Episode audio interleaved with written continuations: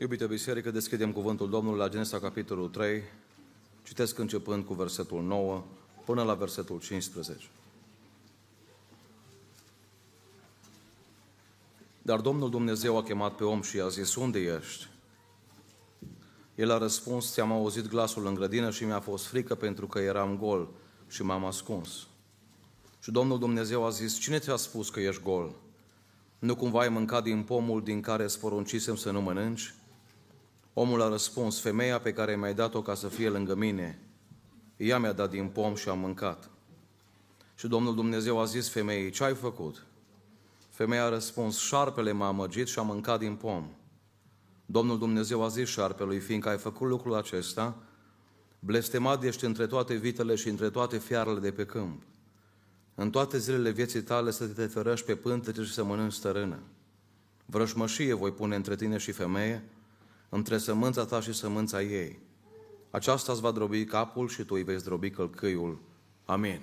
Vă invit să ocupați locurile și împreună cu toții să spunem slăvit să fie Domnul. Amin. Când eram copil, la fel ca și orice alt copil, aveam un obicei care nu era bun, să arătăm cu degetul. Când mama era la distanță, ne spunea, noi frumos. Și când era lângă noi, simțeam că cineva ne lovește pe stămână. Și ne lovea pe stămână și spunea, ți-am spus că nu-i frumos. Când am crescut mare, ne-am modernizat. Nu mai arătăm cu dedetul, ne uităm la cel de lângă noi și spun ceva despre asta, nu te uiți. O vezi pe aia cu șuviță, o vezi pe, ăla cu, bat, pe aia cu batic, pe ăla cu costum. Nu mai arătăm cu degetul. Dar să știți că din punct de vedere spiritual nu ne-am modernizat. Vreau să vorbesc în această seară, iubiții mei, despre un păcat des întâlnit. Păcatul arătării cu degetul spre alții. Păcatul lipsei de asumare a responsabilității.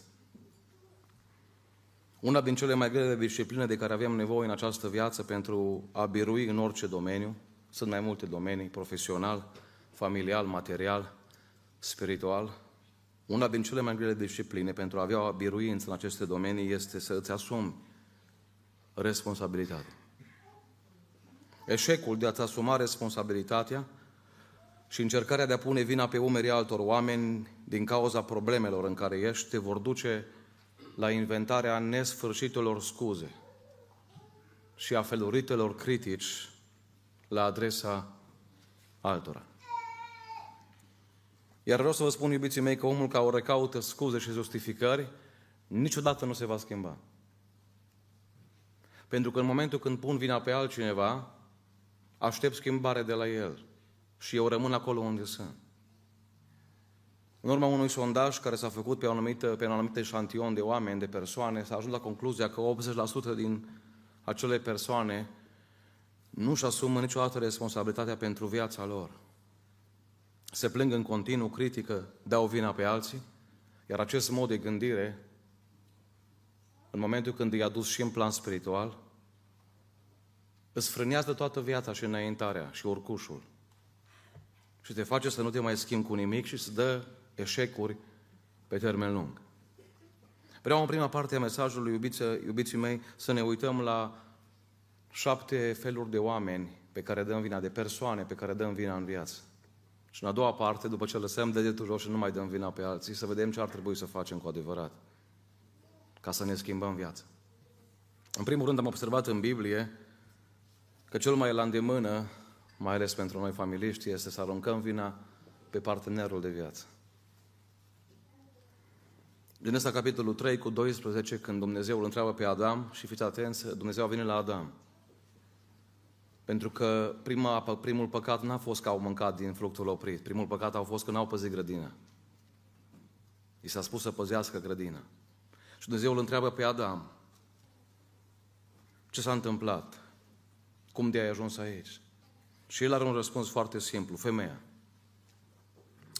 Ea mi-a dat din pom și am mâncat. N-aș fi mâncat dacă nu m-ar fi înviat. Aș fi făcut post în ziua aceea.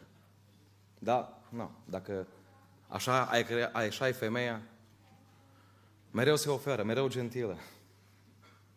Mereu gata să, disponibilă, nu? Da, femeie. Iubiții mei, ca și slujitori ne întâlnim foarte des în ultimul timp cu fel și fel de situații de familie. Și parcă mai mult ca niciodată. Sunt atât de multe atacuri demonice care sunt adresate familiei. Și se ivesc conflicte, situații tensionante, probleme sau falimente. Vreau să vă spun astăzi ce se întâmplă în momentul când nu ne asumăm responsabilitatea unui faliment în căsătorie.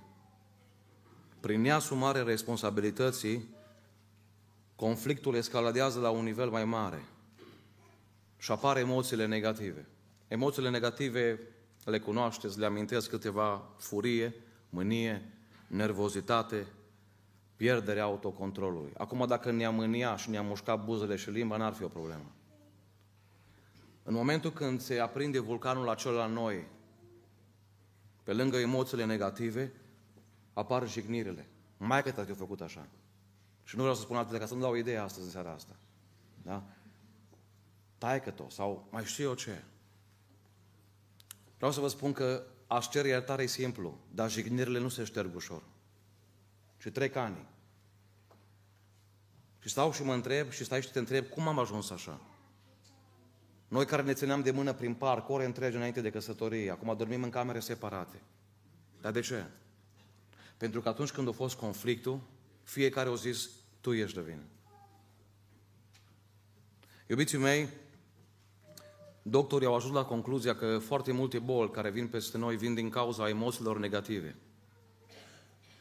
Sunt acele boli în care mintea afectează trupul nostru. Mintea afectează trupul nostru, corpul nostru. Se slăbește sistemul imunitar. Cunosc oameni care au intrat în colaps din punct de vedere medical din cauza unui eșec în familie, a unui copil care a călcat pe bec, a unui ginere care a făcut niște lucruri dezastruoase și tata și mama s-au consumat până când au ajuns la boală. Pentru că întotdeauna când vin emoțiile negative, ne consumăm enorm și putem ajunge chiar și la căderi nervoase, atac de cord, infarct. Iubiții mei, niciun conflict dintr-o familie nu se poate rezolva dacă bărbatul se uită la ce-o greșit soția și soția se uită la ce-o greșit bărbatul. E nevoie de onestitate, smerenie și responsabilitate pentru a ne recunoaște fiecare partea noastră de vină. În acest fel nu mai apar emoții negative și automat când nu apar emoții negative, ce rămân? Cele pozitive. Care aduc dragoste, iertare, rezolvare, îmbrățișare, flori, ghiocei, că e aproape vremea deja. Aruncăm vina pe partenerul de viață. În al doilea rând, iubiții mei, am observat că mai este ceva la îndemână. Arătăm cu degetul în momentul eșecului spre diavol. N-ați folosit niciodată expresia asta când cineva vă întreba cum ai ajuns așa? Diavolul, zice. Diavol. Se uită Dumnezeu la Eva și o întreabă ce ai făcut. Și deja Eva era cu degetul întins. Și au zis, șarpele m-a amăgit și a mâncat din pom. Iacov vine și ne spune să fim foarte atenți în Iacov 1 cu 14, căci fiecare când este ispitit, este atras de ce? De pofta lui. Pentru aia e foarte important ca Duhul Sfânt să fie în viața fiecărui credincios, că prin Duhul Sfânt poți să stăpânești poftele. Fără Duhul Sfânt îți vulcan. Și când iese lava, face prăpăd. Să nu mai spui diavolul. Diavolul vine cu ispita. Ispita în sine nu-i păcat. Acum, dacă tu cauți ispita și îți plac, asta e cu totul altceva. Dar diavolul vine cu ispita, însă are nevoie diavolul de acceptul tău, de clicul tău. Între yes și no să alegi yes.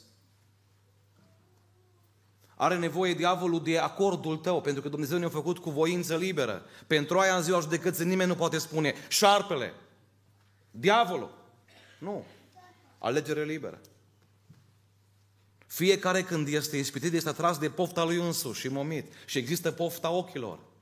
Îmi spunea un tânăr săptămâna trecută, frate Cristi, recunosc. Nu pot să văd o bluză să nu mă cumpăr. Dacă trebuie împrumut bani, ca să nu folosesc alt termen, că unii împrumută pe 50 de ani bani. Fac orice, dar dacă mi-a apărut în Instagram Și știți, cei care studiați informatica, știți că între Facebook, Instagram și toate astea sunt legături extraordinare. Te-ai uitat la ceva pe una, îți apare același produs din coace. Și au zis, nu pot să văd și să nu cumpăr. Chiar dacă am acasă bluzi o grămadă, am acasă pantaloni o grămadă. Pofta ochilor. Lăudă roșia vieții. Trebuie neapărat să parchez cât mai aproape de scările bisericii, spunea cineva. Doar n-am plecat degeaba în Anglia. Nu? Trebuie să mă însor, zice. Trebuie să mă însor. Îmi și pare rău că Tesla nu face gălăgie când pornește. 1 Corinteni 10 cu 13. Nu va ajuns nicio ispită care să nu fi fost potrivită cu puterea omenească. Nu mai da vina pe diavol. Pentru că o zis Dumnezeu, eu nu îngădui la diavol să-ți dea ceva peste puterea ta. Iubiții mei, se întâmplă ceva. Și când intram în biserică, mi-a venit gândul ăsta. Dacă dau vina pe diavol, știți de la cine aștept schimbare? De la diavol. De la diavol. Am o veste bună în seara asta. Dumnezeu nu se schimbă. Dar nici diavolul nu se schimbă.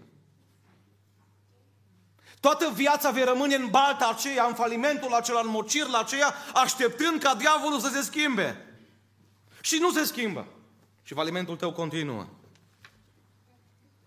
Diavolul nu te poate atrage în păcat fără acordul tău. Pentru aia noi ca slujitori și împreună cu Biblia nu recomandăm, ci interzicem consumul de alcool. Și chiar și berea fără alcool. Ăla e singurul moment când diavolul îți poate anula voința, pentru că nu mai știi ce faci după ce te înveți. În rest, diavolul are nevoie de acordul tău. O familie a avut o cădere, unul din cei doi a căzut într-un păcat cu cineva de afară.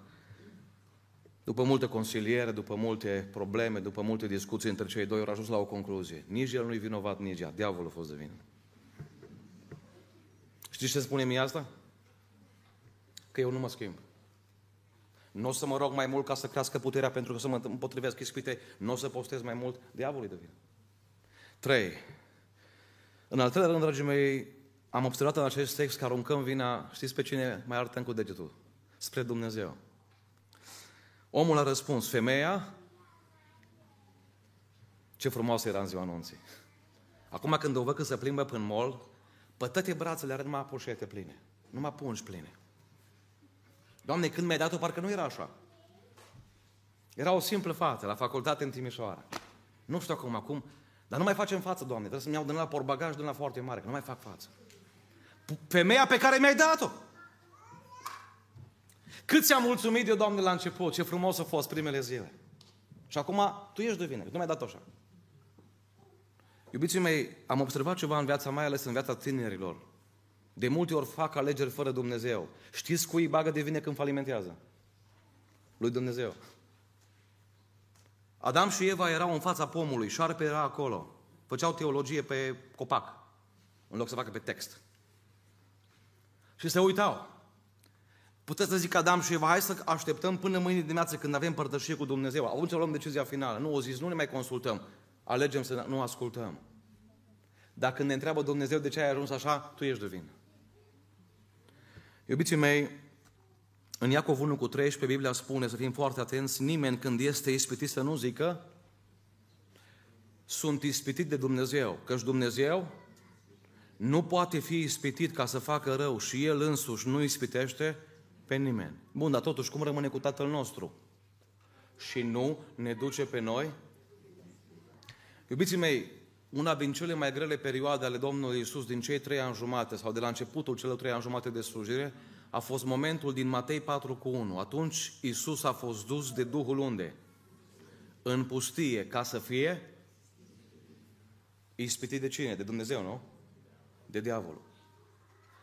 Una din cele mai grele, grele perioade din viața Domnului Isus a fost acest post această perioadă de luptă extraordinară. Când vine de acolo și alege ucenicii, ucenicii spun, Doamne, învață-ne să ne rugăm. Și Iisus le spune o idee extraordinară, un gând foarte fain.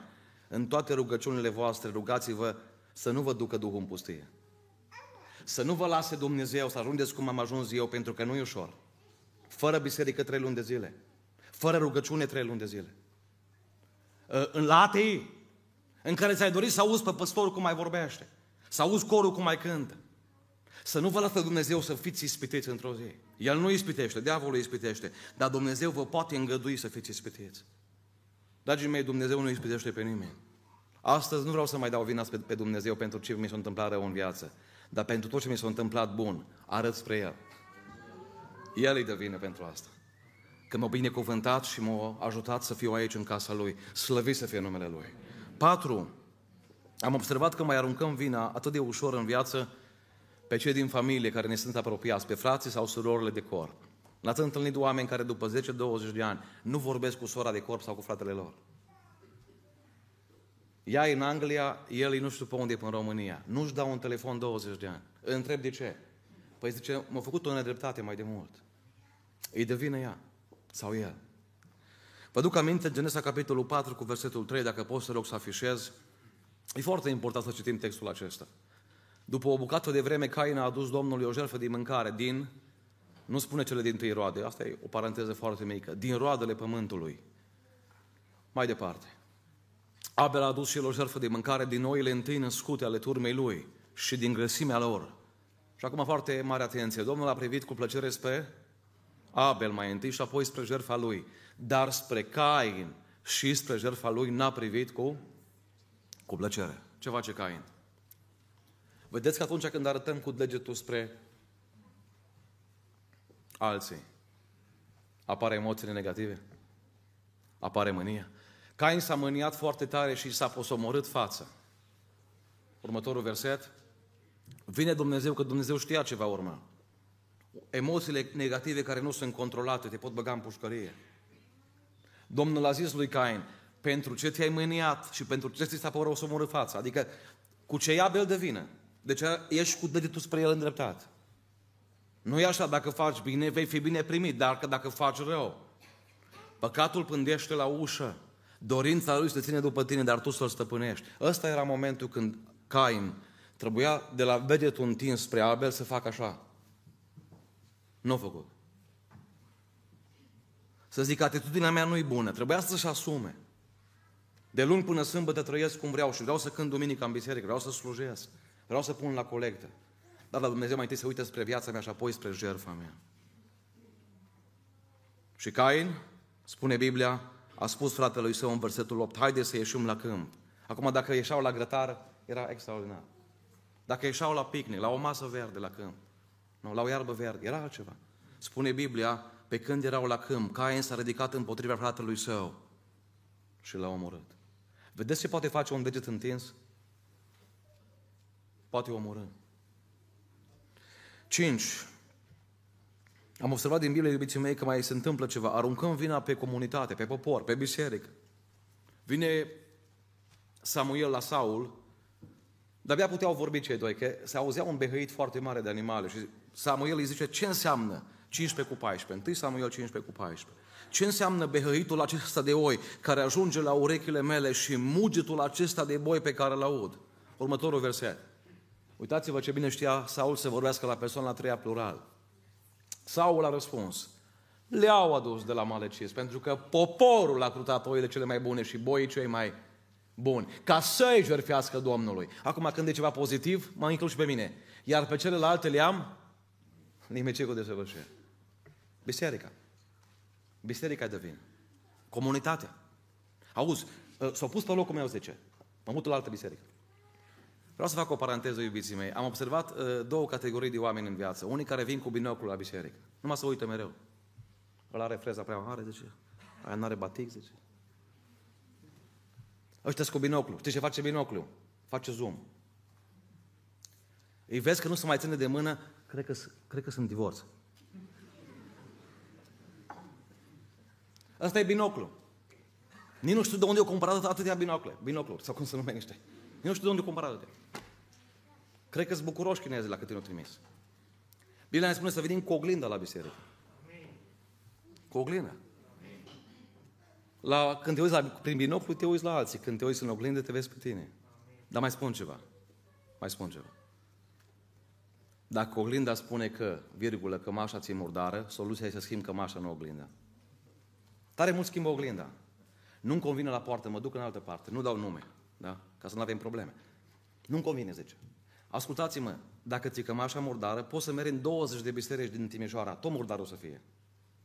Soluția e să schimbi cămașa, nu oglinda. Auzi, nu-mi convine predica. Păi nici mie, dacă nu-mi convine tratamentul de la medic, uh, nu o să mă ajute cu nimic lucrul ăla. Eu pot să schimb medicii, cancerul rămâne. Rămâne. Nu. Iubiții mei, ne cheamă Dumnezeu astăzi să nu mai dăm vina pe comunitate, pe biserică.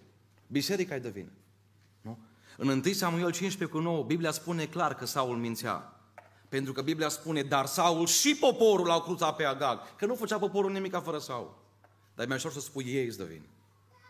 O, câți oameni am întâlnit în viața asta, scurta mea slujire, puțin la mea experiență. Nu mai vin la biserică. Nici nu te gândești de ce. Era stricat aerul condiționat în dreptul lui. Da? Nu mai vine la biserică. Nu mai vine. S-a pus cineva pe locul lui favorit. Nu mai vine la biserică. Te și gândești ce motive au. Când o filma biserica, o sta cu camera prea puțin pe ea. Nu mai vine, gata. Iubiții mei, vreau să vă spun astăzi ceva. Biserica aia pe care tu dai vina continuă să boteze oameni. Continuă să salveze oameni din mocirul păcatului. Pentru că capul bisericii este Isus Hristos. Ea nu se blochează că tu nu mai vii. Dar în timp ce biserica își continuă pregătirea, parcursul spre cer, tu rămâi tot acolo unde ești și o să rămâi tot acolo încă 20 de ani. Pentru că nu biserica trebuie schimbată, eu trebuie să mă schimb. Doamne ajută-mă la asta. 6. Am mai văzut ceva care e foarte, foarte popular în România. Mai arătăm cu degetul spre cineva. Știți spre cine? Spre conducătorii țării. Spre conducătorii țării. Nu știu de ce domnul Iohannis ar fi vinovat că eu cu soția nu mă înțeleg. Chiar nu înțeleg de ce cauză ar putea să fie. Sau domnul Câțu. Nu știu ce ar putea să fie că eu cu copiii mei nu mă înțeleg. Dar știi ce am observat? Imaginu să arunci vina pe ei decât să te schimbi tu. O zis că ai, auzi, am două variante. Ori mă pocăiesc eu, ori îl omor pe Abel. Care e mai ușor? Să-l omor. Biblia spune în 2 Petru 2 cu 10 că există o categorie de oameni cu care avem de face mult în comunități. În pofta lor necurată umblă folosi, poftind trupul altuia și ce fac? Disprețuiesc stăpânirea. Pentru ei penele nu-i bun, PSD nu-i bun, aur nu-i bun. Știți cine? Dacă aș fi eu, de ce? Altcum v-ar merge țara asta. Slăvit să fie Domnul că nu ești tu. Că ar fi groasnic. Dezastru ar fi. Bun, dar ce mai fac? Pune-te rog mai departe, că mai fac ceva oamenii ăștia. Da? În același verset, partea a doua. Nu se tem să batjocorească dregătoriile. Toată ziua cu degetul întins. Ăia-ți de vină, ăia-ți de vină. Șapte și încheie prima parte a mesajului. Știți pe cine mai aruncăm vina când nu ne merge ceva bine? Pe slujitorii Domnului. Ai că te ne încasăm în fiecare zi. Mă întrebam fratele la examenul de păstor, o să te doare capul din când în când. Zic nu, o să te doară. Parcă și atunci deja am început durerea când m-a zis asta. Algocaminul știam pe unde eu. Și chiar ne doare capul, să știți. Ne doare. S-a întâlnit Ahab cu Ilie.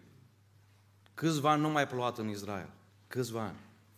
O zis Dumnezeu, mă, poate îi trezesc. Dacă le iau apa, le iau o resursă necesară vieții, poate îi trezesc. Întâi împărați 18 cu 17. Nici nu l-a salutat Ahab pe, pe Elie. Abia l-a zărit Ahab pe Elie și a zis, tu ești acela care ne norocești pe... Cât tu pe mă? Că nu poți să-i spui curaj. Tu pe Păstorul devine, zice. Prorocul, comitetul. Frate, nu știu care. Și o zis Elie, nu eu nenorocesc pe Israel, ci tu și casa tatălui tău, fiindcă ați părăsit poruncile Domnului și v-ați dus după Baal. Ahab trăia în mizerie, în compromis, în păcat. Dar știți ce am observat? Că dacă dai vina pe alții, îți acoperi mai ușor păcatul. Când drepți privirea celui care te judecă la altcineva. Doamne, iartă-ne în seara asta. Amin. Mă duc mai departe, iubiții mei. Ce ar trebui să fac mai departe? Totuși, bun, spre cine ar trebui să arăt cu degetul când eu sunt într-un viciu, într-un faliment, într-o problemă? Că pe cineva trebuie să acuz, nu? Mă uit la David, omul lui Dumnezeu, că și neprihănit o cade, să știți. Numai că există o diferență între neprihănit și omul care arată cu degetul spre alții. Ăla se ridică. În prima dată, David, în 2 Samuel 12 cu 13, recunoaște în privat că a păcătuit în fața lui Nathan și spune, am păcătuit împotriva Domnului. Iubiții mei, vreau versetul ăsta să vă uitați la el foarte bine. Nu vreau să vă încurajez să păcătuiți, că știți consecințele păcatului lui David. Și mai că mi-am spunea, după ce îți dau câteva nuiele, te iert. Așa mă ierta, dar n-ai văzut. Când eram copil, da? Te iert, zice. Numai să, numai să... Domnul te iartă. Ce înseamnă că te iartă Dumnezeu? Că nu te bagă în iad. Dar au zis apostolul, ca să nu fim pedepsiți o dată cu lumea, ce se, ce se întâmplă? Suntem pedepsiți aici. Voi vreți, vreți o viață de pedeapsă? Nu. Eu vreau o viață de bucurie cu Dumnezeu. Dacă vin încercări, le accept, dar nu vreau să fie pedepse, vreau să fie încercări, nu pedepse. Peste David a venit pedeapsa Domnului, peste Iov a venit încercarea. E mare diferență. Uitați-vă când David îndreaptă degetul spre el, se întâmplă minunea. Îi spune Nathan așa ceva extraordinar. Domnul îți iartă, îți iartă păcatul. Nu vei muri. Nu vei muri. Dar pentru că deja s-a auzit de păcatul lui David, vorbeau slujitorii pe la colțul și au zis, ori e nu plecat acasă când o venit. Vorbea Ioab cu soldații. L-am băgat mai în față ca să, să moară. S-a auzit deja de păcat, au zis David, trebuie să mă pocăiesc și public. Știți ce am observat în multe comunități? Oamenii sunt stresați să nu se audă mărturisirea lor. Și e adevărat că nu trebuie ca slujitor să spunem numele, să se aude mărturisirea. Iubiții mei, știți că omul care e preocupat mai mult de imagine decât de pocăință nu se pocăiește niciodată cu adevărat? Vin oameni de nu știu, din Bucovina, la noi la biserică, să face coadă și 80 de oameni la mărturisire. Nu vine nimeni, îi întreb, n-ai ceva? N-am nimic, frate, ok. Știți ce vor oamenii? Să păcătuiască în Timișoara și să se mărturisească în Suceava. Să nu știe nimeni, frate. Știți că pe omul care se pocăiește nu-l mai interesează cine știe. Important e Dumnezeu să-i dea iertare. Asta e important. O venit dirijor de cor la David și au zis, David, ă, nu mai avem cântări de cor. Ce, ce, ce, ce cântare ai mai, ai mai scos? Ce ne mai recomanzi? Și au zis, David, am una despre mine. Despre tine? S-a uitat dirijorul de cor. Ă, David, dacă o cântăm asta în biserică, toată Timișoara știe că ai păcătuit.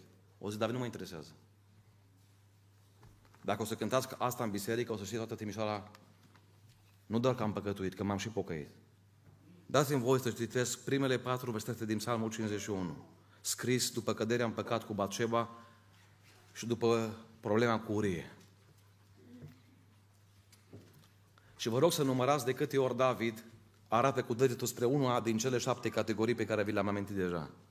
Ai milă de mine, Dumnezeule, în bunătatea ta, după îndurarea ta cea mare, șterge fără de legile mele. Spală-mă cu desăvârșire de lejuirea mea și curățește-mă de păcatul meu. Căci îmi cunosc bine fără de legile și păcatul meu stă necurmat înaintea mea. Împotriva ta, numai împotriva ta am păcătuit și am făcut ce este rău înaintea ta. Nu vi s-a întâmplat, nu știu, poate stați la bloc ce mai mulți dintre voi. Să întrebați pe cineva, pe o bătrânică care stă în fața blocului. Să întrebați, auziți, ce fel de vecini aveți? O să vedeți că vă ia pe fiecare. Aia de la trei stă cu nu știu care. Aia de la patru zice, ăla de la patru zice, tă la poker bagă banii. Ăla la, la pariuri sportive, despre tot știe toate păcatele altora. O întreb pe ea, dar dumitale cum e? Eu zice, slăvit să fie Domnul, stare bine. Iubiții mei, am întâlnit foarte mulți oameni care știu ce au făcut toată Timișoara. Când îi întreb de ei și de familia lor, nu știe nimic. Pe silent trece imediat. Imediat. Știi ce a zis David? Nu mă interesează ce au făcut alții. Eu nu vreau să mă duc la biserică să nu mai sunt cercetarea Domnului. Doamne, nu lua de la mine Duhul Tău cel Sfânt. Nu mai am bucurie. De când i-am băgat scrisoarea aici în buzunar la jachetă, la haina de soldat al lui Urie, scrisoarea de moarte, nu mai, nu mai pot să scriu psalm, zice. Tot iau cerneală, cumpăr din altă parte, aduc din Germania, dar nu cerneală de vină, zice. Inima mea e de vină. Iubiții mei, majoritatea oamenilor cresc cu impresia că dacă ceva le merge greșit, altcineva este responsabil. Altcineva trebuie mostrat, altcineva e vinovat. Și vreau să vă spun astăzi ceva ce știți. Niciun elev nu va progresa câte vreme de vrina pe profesor cu la 4. Face contestații. Ia 350. Iar, nu e suficient. Da?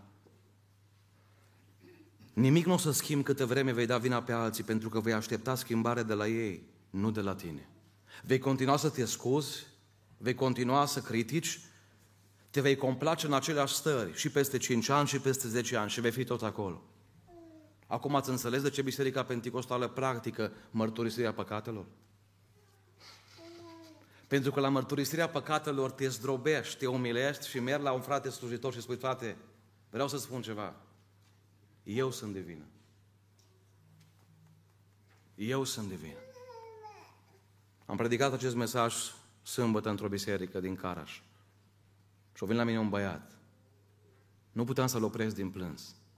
Și-o zis, frate Cristi, toată predica asta a fost pentru mine. Am copii minunați. Am o soție extraordinară. Mi-am băgat familia în faliment din cauza nebuniei mele. Știți de ce m-am bucurat? Nu m-am bucurat cu păcătuit. Nu m-am bucurat. M-am bucurat că după multe mărturisiri găsim și noi pe cineva care să spună eu sunt de vină. Știți la câte mărturisiri mi s-au spus că soacra e de vină? Știți la câte mărturisiri mi s-au spus că șeful e nervant? Știți la câte mărturisiri mi s-au spus că păstorul e plictisitor? Și el pentru aia nu vine. Stă acasă și schimbă pe YouTube canalele. Acum, dacă ești bolnav și te uiți, înțeleg. Dar știți ce am observat când stai acasă? Că noi aici două, trei ore ne spetim, transpirăm, cântăm, ne rugăm. Tu știi ce faci? Transpiri mutând cursorul în față. Dar la nu-mi convine, zice, mut mai în față. Fii atent pe aia la cor, mai în față. Și nu știu cum se face că noi trei ore, tu cinci minute. Și pentru aia ești pe nicăieri spiritual. Pentru că e așa o duminică, două, trei, patru. Și când vine ispita, e slab. Iubiții mei, mărturisirea, recunoașterea e primul pas spre restaurare, spre eliberare, spre scoaterea din mocilă, din groapă. Spunea cineva că nicio hartă din lumea asta nu te ajută dacă nu știi unde ești. Nici o hartă din lumea asta nu, nu te ajută. Poate să fie ce vreți voi, Google Maps, Waze-ul, orice. Dar știu unde ești, nu știu unde sunt. Prima dată trebuie să-mi dau seama unde sunt și apoi urmează următorii pași. În a doua parte a mesajului vreau să ne uităm.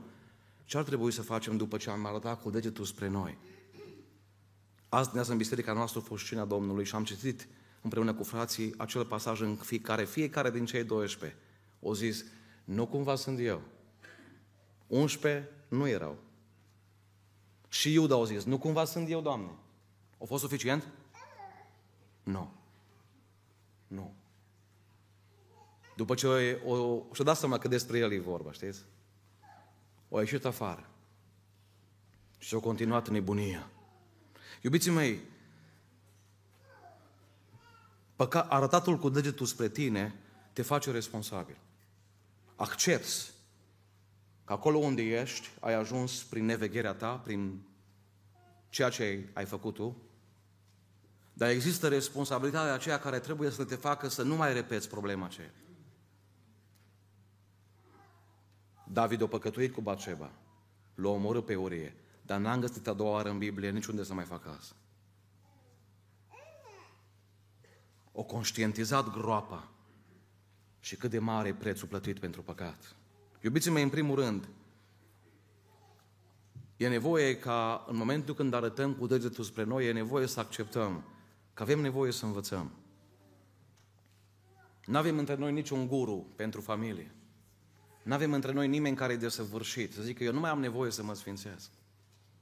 Trebuie să-mi dau seama, ca și elevul la care au luat patru, primul lucru care să ies de aici, trebuie să învăț.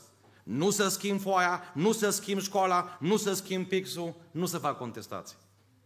Trebuie să învăț și pentru asta îmi trebuie multă smerenie și multă modestie. Iertați-mă că folosesc cuvântul din proverbe, nebun sau prostul. Știți care e diferența între un înțelept și un prost? Prostul tot timpul e sigur pe el. Înțeleptul tot timpul are dubii. Și mai spun încă una. Omul nebun, omul care nu vrea să învețe, omul prost, nu ca și facultăți mentale, omul care nu vrea din cauza mândriei. Întotdeauna spune, frate, tu știi câtă școala mea. Tu cu mine vorbești, mă. Tu te mă și vorbește cu ăla. Vezi așa zeflemitor, nu vrea să accepte. Înțeleptul, spune Biblia în Proverbe 1 cu 5, să asculte însă înțeleptul și își va mări știința. Pe prost, pe nebun, îl caracterizează nebunia mândriei. N-ai ce să spui, că el le știe pe toate. El știe că nu se fie Armagedonul. El știe când intră Rusia în Ucraina, nu înveți tu pe el, că el e colaborator cu Putin. El știe tot. El știe când o să fie răpirea. El știe de ce păstorii nu știu ce prostii fac, el, dacă ar fi el. Înțeleptul întotdeauna are atitudinea aia umilă. Sper să-mi vorbească Domnul în seara asta. Am venit să mai învăț ceva. Am venit să mai ascult o cântare. Am venit să mai mai prind un vers. Că nu știu săptămâna viitoare ce o să fie. Și am nevoie ca Dumnezeu să mă binecuvinteze, să mă îmbrace. Îmi asum responsabilitatea, iubiții mei, pentru ce s-a întâmplat și vreau să învăț cum să nu se mai întâmple lucrul acela. De aceea ascult o predică, de aceea, din punct de vedere profesional, trebuie să mă țin up-to-date cu tehnologia, cu ceea ce lucrez, la fabrica la care lucrez, la startup-ul la care lucrez. Îmi dau toate silințele. Știți că eșecul, dacă ne-l asumăm, ne poate învăța lecții extraordinare? Englezii au o vorbă și de asta o știți foarte bine. No pain, no gain. Fără durere nu există progres, nu există câștig. Adică trebuie să înveți ceva din prostia care ai făcut-o. Durerea te învață. Că dacă nu ne-ar durea mâna când o punem pe plita încinsă, am rămâne cu ea acolo. Dar învăț din durerea aia ceva, să nu mai repet. Nu? Doi.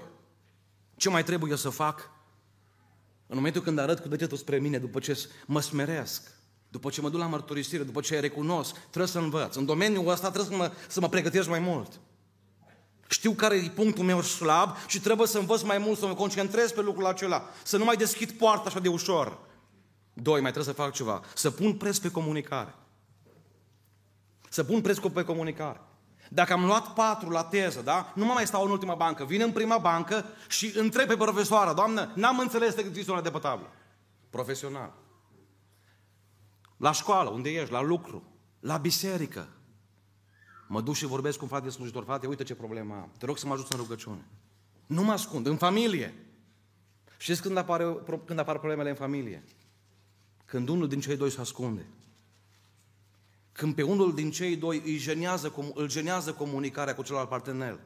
Nu se simte bine în prezența lui. Iubiții mei, exact cum e nevoie de comunicare la școală, la facultate, la firmă, în familie, e nevoie de comunicare în viața spirituală.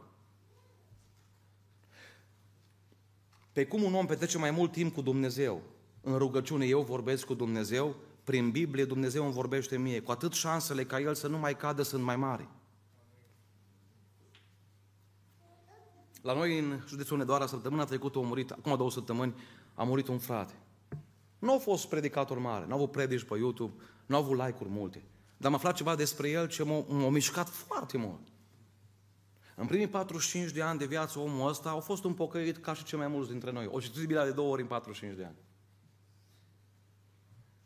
Când a avut timp, când a putut, când a fost bacul, când a avut școala de șoferi. După 45 de ani Dumnezeu îl ia, îl bagă în spital, moarte clinică, probleme, cuptor, menghină. Îl scoate de acolo și îl spune, fac o schimbare. Fac o schimbare. De la 45 de ani până la 70, următorii 25 de ani, omul acesta o citit Biblia de 157 de ori și au predicat în peste 1300 de biserici din România. Cele mai multe la țară, neînsemnate. Înainte să moară, au predicat în trei, deci nu sunt doar, cred că toate trei erau sub 15 oameni. O zis, îmi spunea cel care umbla din când în când cu el, dar abia aștepta ziua de duminică să meargă să slujească. Unii de-abia așteaptă ziua de luni să facă bani. Să vadă dacă nu mai crește bitcoinul. El de-abia aștepta să pună în valoare talanții. Au plecat. Iubiții mei, am stat și am vorbit azi cu cineva la masă, i-am zis, Sorine, tu îți dai seama cum va fi ziua judecății? O să venim noi în față, n-am avut timp să citesc Biblia. Eram ocupat, politehnică, cursuri, fizică, mate, laboratoare. Și o să zică Dumnezeu, tu cum ai fost? 157 de ore. Mai ai scuze, așa Vreau să vă spun că pentru lucrurile pe care le iubim, ne găsim timp. Îmi spunea o fată, 12 ore stau pe TikTok în fiecare zi. Dar cum de ai timp? Îmi place. N-ai vrea să iubești de astăzi cuvântul Domnului? Cum își va ținea tânărul curată cărarea? Îndreptându-se după cuvântul tău. Te îndemn astăzi, te provoc, nu te izola, nu te închide în tine. Nu te depărta de biserică, nu te depărta de partenerul de viață. Nu te depărta de Scriptură. Băiatul meu, Ianis, cu care am venit, a învățat să citească recent și a zis, tati, nu-mi cumperi și mie o Biblie. O intrat soția, au dat comandă, au venit fan curierul, l-a dus Biblia și au zis, tati, ce înscrii pe Biblia asta? Și am stat și m-am gândit un pic. Că pe Biblia unui om din biserică poate scrie mai ușor. Un roman 8 cu 28, un salmă nu știu care. Dar când e copilul tău, parcă te gândești un pic. Și mi-am adus aminte că Moody a zis următoarele cuvinte. Cartea aceasta te va îndepărta de păcat. Sau păcatul te va îndepărta de ea. Și asta el a scris. Cartea asta, iubiții mei, ține familie împreună. Nu din cauza mașinii de spălat, că nu o poate împărți cu mașina de uscat. Nu din cauza pruncilor. Bă, zice, nu putem să ne divorțăm, că nu, copii, nu. Cartea asta binecuvintează fiecare familie. Cartea asta nu te va ajuta să ajungi în faliment, ci te va ajuta să ajungi în cer. Îți dă soluții cum să te ridici de unde ai falimentat. Ține aproape de tine. Trei. Ce să mai fac? După ce am înțeles prin smerenie și modestie că trebuie să învăț, că trebuie să fiu setos după cunoștințe și mai ales după cunoștința de Dumnezeu, după ce am înțeles că trebuie să comunic ca să cresc. Nu există creștere fără comunicare. Niciodată omul îmbufnat care stă în colț nu o să crească. Nici profesional, nici spiritual, nimic. Vreau să comunic. Ce mai trebuie să fac? Trebuie să-mi fixez o țintă în viața asta. Că dacă stau și comunic trei ore pe zi despre ce face unul și altul, n-am făcut nimic. Trebuie să-mi fixez o țintă în viața asta, un scop și să acționez. În 2005, când am început facultatea de informatică aici la dumneavoastră în Timișoara, asta a fost ținta mea, să devin programator. Vreau să vă spun astăzi că, că pentru a deveni bețivanul satului nu trebuie să te stresezi foarte mult. Nu trebuie să faci o țintă în viață. De la sine se întâmplă asta. Un copil care vrea să repete anul școlar, se numește repetent, trebuie să-și propună chestia asta, așa Neapărat de patru ore pe zi trebuie să mă gândesc cum să repet anul. Nu. Pentru a fi mediocru, pentru a fi un om falimentar, pentru a ajunge cu familia în faliment, pentru a ajunge în imoralitate și în alte lucruri, nu trebuie să faci nimic. Buruiana crește de la sine. Numai roșiile și altele nu cresc singure. Trebuie să-mi propun o țintă în viața asta și pe măsura acelei ținte trebuie să fac două lucruri. Disciplină și sacrificiu. Se spune că înainte ca halterofilii mali ai lumii să fie pe scenă, au 10 ani de antrenament în privat. Dar nimeni nu vedea, bă, dar ce fain de el, mă, zice, fii atent. Fii atent ce suferim. Să uitați și alții la Iosif, măi, dar ce fain să fii prim-ministru. Vreau să vă spun astăzi că mulți văd unde ai ajuns, puțin vor să parcurgă drumul într-acolo. Puțin. Dacă aș fi eu în locul lui Iosif, da, da, 12 ani de pușcărie avea? Nu, zice, nu. Să fiu în locul lui Moise, o zis Maria. Da, dar 40 de ani ai vrea la voi teologie? Nu. Să fiu în locul lui David. Dar ai vrea 10 ani cel puțin cu Saul în spate pe în pustie. Să scrii psalmii care au scris David. De plâns, de bocet, de disperare. Nu vrem. Asta e problema, că noi vedem unde au ajuns unii oameni, dar nu vrem drumul într-acolo. Iubiții mei, e foarte important dacă vreau să ajung un Daniel, un Moise, să-mi iau modele din Biblie și să fac ce au făcut oamenii ăia. Nu? Dacă văd, de exemplu, pe un om care a avut o recoltă de grâu foarte mare în România, e clar că trebuie să seamăn și eu grâu ca să am ca și el grâu. Nu pot să seamăn buruiană să am grâu ca și el. Trebuie să fac ce a făcut ăla. O zis Pavel ceva extraordinar. Eu am o țintă în viața asta. Știți câți oameni n-au nicio țintă? Ce faci astăzi? Mă plicti, zice, cu capa. Cu capa, cu sâh. Să plictisește. Merge la mall, își ia o cafea și se uită pe la scări cu urcă și coboară. Are un scop în viață. Așa e? Nu. Dar așa e și spiritual. Îmi spune cineva, de Cristi, de 15 ore am ieșit în față până acum și m-am predat. De 15 ore. Că viața lui de pocăință, știți cum e? Tot așa e. Emoție. E bună emoția. Emoția prinde chibritul. Petru a plâns cu amar. Dar emoția fără disciplină și sacrificiu zilnic te aduce din nou tot acolo.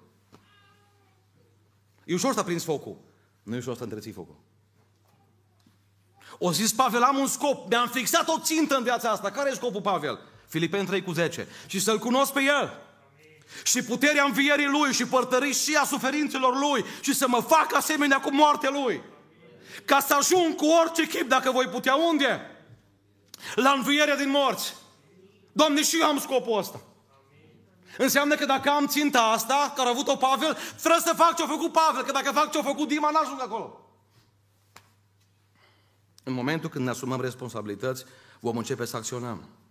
Vom începe să facem o schimbare către țelurile pe care ne le dorim în viață. Vreau o fată harnică? Aduc aminte, aveam 19 ani înainte să vin în Timișoara, terminasem în liceu.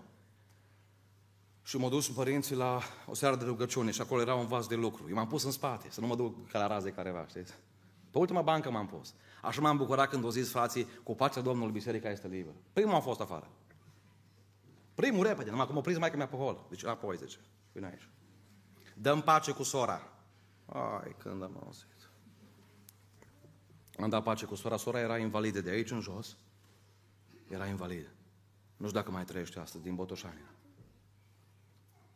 Nu putea să se plece pe genunchi. Avea mesaje de la Dumnezeu profetice, scurte la subiect.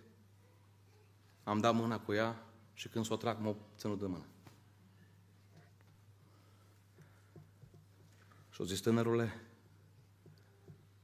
dacă vei sta la izvor, îți voi da o Rebecca. Dacă vei merge la Bels, te vei întâlni cu caprele. Ați vrea numărul de telefon ei? Doamne, ce prorocii, ferească, Doamne, zice. Mie îmi plac alea cu te urc trei scări, patru lifturi, te urc. Știți ce am făcut? Aia au fost, iubiții mei, momentul când Dumnezeu m-a trezit și m-a, mi-a, mi-a spus, auzi, n-ai cum să-ți dorești o fată care beca și tu să fii un Samson. Că ăștia nu s-au întâlnit în Biblie. Nici Isaac nu s-a întâlnit cu Dalila în Biblie. M-am dus acasă, nu vi le spun toate. Uitați-vă voi ce calități a avut Rebecca, dar am văzut că Rebecca era harnică. Și m-am dat seama că nu pot să mănânc semințe toată viața și să fiu cu Rebecca lângă mine. Unii tot în tribună sunt. Nu, trebuie să fii pe teren. Și m-am pus și am lucrat. Și în vacanțele de vară lucram la termopane. Cel mai greu era schimbul 3, noaptea. Jale era. Frate, dar ce fain de tine acum, aia, ce frumos, lucrezi în informatică, ce fain, și eu vreau, de ce? Cât aveți salarul?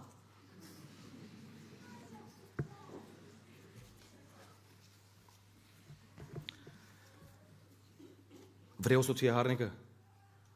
Fii un om harnic. Vrei un loc de muncă mai bine plătit? Înseamnă că trebuie să înveți mai mult. Că nu să te angajezi la că știi mai multă politică decât, da? Știi mai multă, auzi, știi mai mult să bărfească pe nu știu care. Îți mărești salarul. Ești bun la cafea, trei ore. Aia lungă. Vrei o biserică cu mai mulți oameni, cu mai mulți oameni mântuiți? Frate, păstor, dar numai șapte la catecheză. Dar pentru ăștia șapte tu ce ai făcut? Că eu m-am lăsat prunci acasă nu odată. Și nu odată am venit și m-a fost rău și n-am putut să dorm până la 5 dimineața. Ca să fie ăia șapte acolo. Tu ce ai făcut? În afară că ai dat like-uri. Că și Irod dădea like-uri. Dar și Sabia ți-o dădea când, când avea la nevoie. Vrei ceva mai mult de la viață? Fixează-ți o țintă și acționează. Omul responsabil acționează. După ce încetează să mai arate cu degetul, își dă seama că trebuie să facă ceva ca să progreseze, să nu mai repete falimentul, ci să aibă o viață de biruință. Pavele, ți-ai fixat ținta, ce faci acum? 1 Corinteni 9 cu 26. Eu deci alerg. Alerg. Mă țin ocupat cu lucrurile bune. Nu mai am timp de lucrurile rele, pentru că alerg. Și în ultimul rând, ce să fac? Măsoară-ți progresul. Măsoară-ți progresul. După ce s-a pocăit Pavel, vreo trei ani de zile o petrecut în Scriptură, în Evanghelie, în prezența lui Dumnezeu, să fie îmbrăcat de putere pentru lucrare. După 14 ani scrie epistola după roman, după 32 de ani aproximativ. Se apropie de finalul vieții. Scrie Filipeniu cu Timoteiu.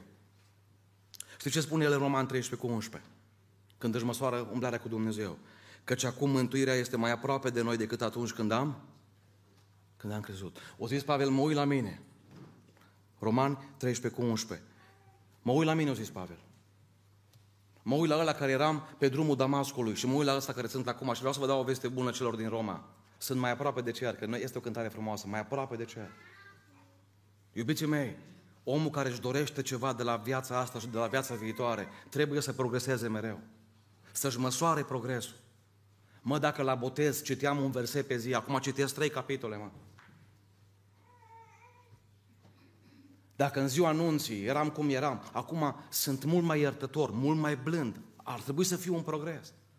Îmi scria cineva azi dimineață, frate Cristi, după câțiva ani de la căsătorie sunt mai aproape de tribunal, mai aproape de avocați. N-am progresat nimic în căsătoria noastră. A fost faliment. Iubiții mei, mă apropii de încheiere. Lăsați-mi să vă las două întrebări pe care să ne le punem când vom pleca de acasă, spre casă, de aici la biserică. Unu, cum ar arăta biserica și România dacă tot am fi cu degetul arătat, arătat spre noi? Și doi, o a doua întrebare. N-ați vrea ca atunci când alții ne arată cu degetul să slăvească pe Dumnezeu?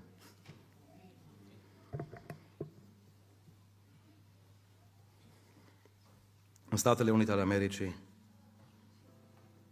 era o familie care avea doi băieți, copii mici. Le-o cumpăra puzzle, nu era tehnologia care e acum tablete, telefoane, le-o cumpăra puzzle, să fie ocupați copiii. Și în timp ce cei doi băieți făceau puzzle, tata venea pe furiș în cameră și atunci când ei erau cei mai concentrați, băga mâna tata și lua o piesă, că erau împrăștiate piesele pe covor, fără ca ei să vadă, o băga în buzunar și pleca afară.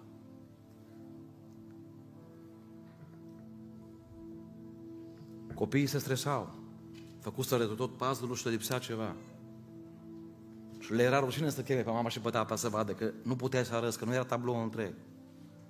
Și tata cam știa, își dădea seama de frământarea lor și venea, scotea piesă din buzunar și o punea la loc.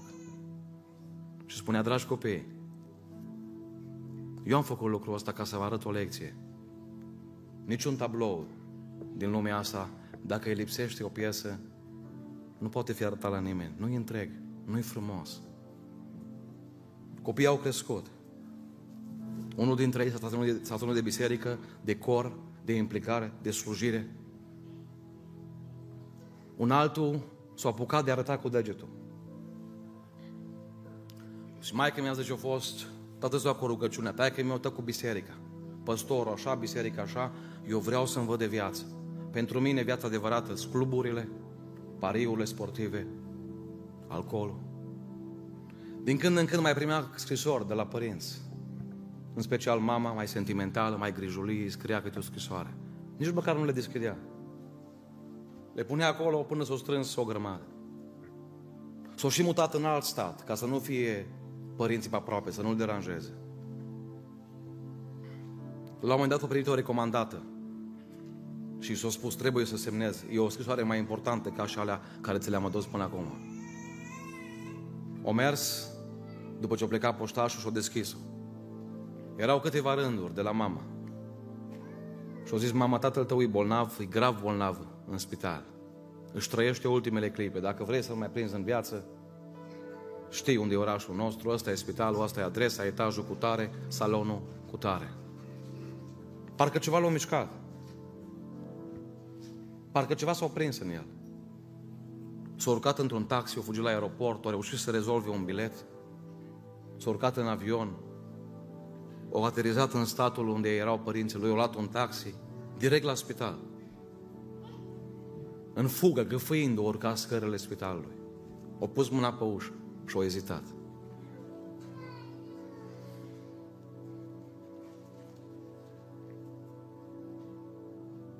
O deschis ușa celei din urmă și când o deschis-o, o văzut un om uscat de post, de rugăciune, de sacrificii, întins pe pat, cu masca de oxigen pe față.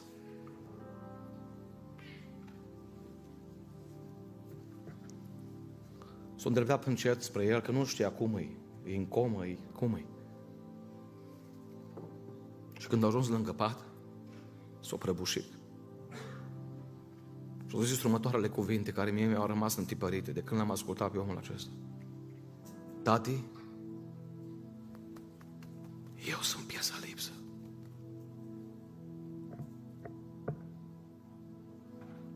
O plâns acolo lângă pat. O recunoscut că el îi dă vină. O recunoscut că ăia pe care dădea vina și arăta cu degetul erau de fapt sfinți. Și că toți prietenii lui care i-au luat toți banii De fapt, nu erau sfinți. S-a ridicat în picioare, s-a uitat la tata. Din ochii tatălui curgeau lacrimi. Dar nu mai putea vorbi. A plecat tata în veșnicie în câteva minute, el s-a botezat, a început o viață nouă.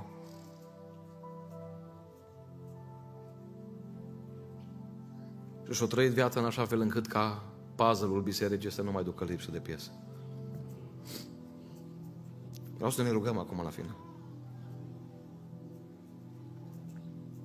Și eu am avut falimente în viață. N-am venit să vă predau lecții. Nu sunt profesor. Dar am observat ceva în Biblie asta pe care o citesc în fiecare zi. Că jertfele plăcute lui Dumnezeu sunt un dus drobit.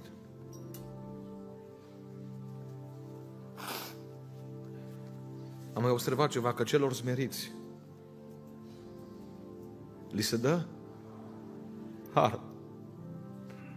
Azi am predicat la ora 1, la o mormântare la un băiat de 28 de ani.